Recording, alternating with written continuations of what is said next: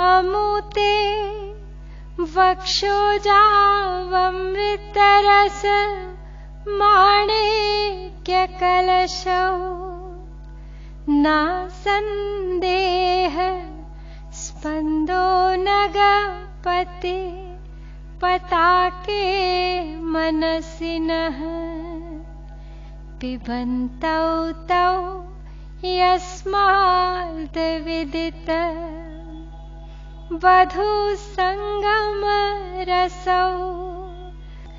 कुमारावद्यापि द्विरदवदन क्रौञ्चदलनौ। हे नगराज पताके इसमें न है तनिक संदेह स्थान अमृत रस परिपूर्ण तुम्हारे। कुछ है माणिक कुंभ समान। जिन्हें पान कर अब तक दोनों है कुमार। गणनाथ कुमार। कामिन संगम का जिनके मन कभी न कुछ भी हुआ विचार। सौंदर्य लहरी के इस तिहत्तरवें श्लोक में भी पुनः एक बार माँ के वक्षस्थल का ही ध्यान है। कहते हैं शंकर भगवत पाद, हे हिमाचल पर्वतराज की पताका सदृश पुत्री, अमृत रस से भरे माणिक्य के बने कुप्पों अथवा कलशों के सदृश। तेरे पयोधरों को, स्तनों को देखकर हमारे मन में संदेह का स्पंद भी नहीं होता। जैसा कि अन्य स्त्रियों के समक्ष होना संभव है, क्योंकि उनका प्रभाव ही ऐसा है कि उनके दुग्धपान करने से गणेश जी और स्कंद दोनों आज भी कुमार ही हैं और उनको स्त्री संगम का रस विदित ही नहीं है। दोनों के पास पत्नियाँ होते हुए भी वे श्रृंगार रस से परिचित नहीं है। यह भगवती के स्तनपान का ही फल है।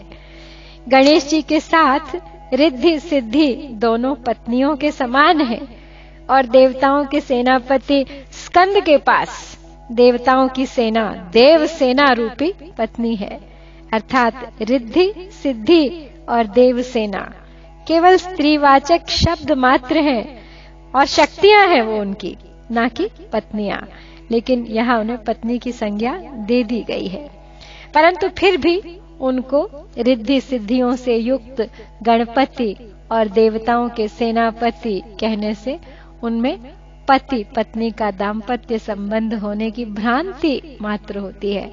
वास्तव में ऐसा कुछ नहीं है। वास्तव में दोनों ही नित्य नैष्टिक ब्रह्मचारी ही है।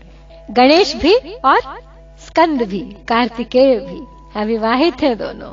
देवसेना जिन्हें कार्तिक की पत्नी कहा जाता है और रिद्धि सिद्धि जो गणेश जी की पत्नी है, रूपक मात्र है। O the mountain kings flags of victory your two breast for sure are the made of ruby and filled with nectar Your immortal, the immortal drink. For it is by drinking their contents that your two sons, the mountain piercing Kumara and the elephant headed Vinayak, have remained young boys to this day, not having known the pleasure of the company of women. The 73rd verse of Saundari Lehri once again focuses attention on mothers' breasts, but now understood from a revised standpoint. They are here spoken of as ruby pots containing nectar instead of nourishing milk. A ruby is also a precious stone. The world of colors and rubies suggests a peak lower than that of Kailash, where Shiva, with his renunciation, reigns supreme among all the ascetics. Asceticism is to be placed at a higher vertical point in all scale of values because it transcends all other lesser joys or values and in principle includes all of them. This verse is also highly beneficial for nursing mothers for it increases the flow of milk in females and in cows as well. And it also provides power to realize Brahman and eventually leads to peace and contentment. आइए अब दोहरा लेते हैं पुनः इस श्लोक को नौ बार और संपन्न करते हैं आज का जाप अमुते वक्षोजावमृतरस माणिक्यकलशौ। नासन्देह स्पन्दो नगपते पताके मनसिनः। पिबन्तौ तौ यस्माद्विदित वधूसङ्गमरसौ। कुमारावद्यापि द्विरदवदन क्रौञ्चदलनौ। अमुते वक्षोजावमृतरस माणिक्यकलशौ। नासन्देह स्पन्दो नगपते पताके मनसिनः पिबन्तौ तौ यस्माद्विदित वधूसङ्गमरसौ कुमारावद्यापि द्विरदवदन क्रौञ्चदलनौ अमुते वक्षोजावमृत रसमाणिक्यकुतुपौ नासन्देह स्पन्दो नगपति पताके मनसिनः।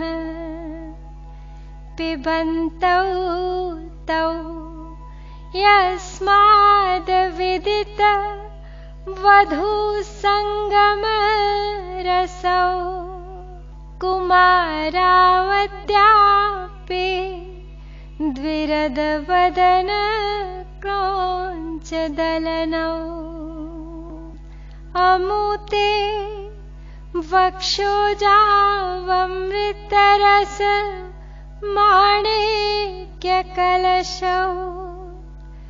नासन्देह स्पन्दो नगपति पताके मनसिनः पिबन्तौ तौ यस्माद्विदित वधूसङ्गमरसौ कुमारावद्यापि द्विरदवदन क्रौञ्चदलनौ अमुते वक्षोजावमृत रसमाणिक्यकुतुपौ। नासन्देह स्पन्दो नगपति पताके मनसिनः। पिबन्तौ तौ यस्माद्विदित वधूसङ्गमरसौ कुमारावद्यापि द्विरदवदन क्रौञ्चदलनौ। अमुते वक्षोजावमृत रसमाणिक्यकुतुपौ। नासन्देह स्पन्दो नगपति पताके मनसिनः। पिबन्तौ तौ यस्माद् विदितवधू सङ्गमरसौ। द्विरद वदन क्रोञ्चदलनौ। अमूते वक्षो जावमृतरस माणिक्यकलशौ नासन्देह स्पन्दो नगपति पताके मनसिनः। पिबन्तौ तौ यस्माद् विदित वधू सङ्गमरसौ कुमारावत्यापि द्विरद वदन क्रोञ्चदलनौ अमूते वक्षोजावमृत रसमाणिक्यकुतुपौ नासन्देह स्पन्दो नगपति पताके मनसि नः पिबन्तौ तौ यस्माद् विदित वधू सङ्गमरसौ कुमारावद्यापि द्विरदवदन क्रोञ्चदलनो अमूते वक्षोजावमृत रसमाणिक्यकलशौ। नासन्देह स्पन्दो नगपतिपताके मनसि नः पिबन्तौ तौ यस्मादविदित। वधू सङ्गमरसौ कुमारावद्यापि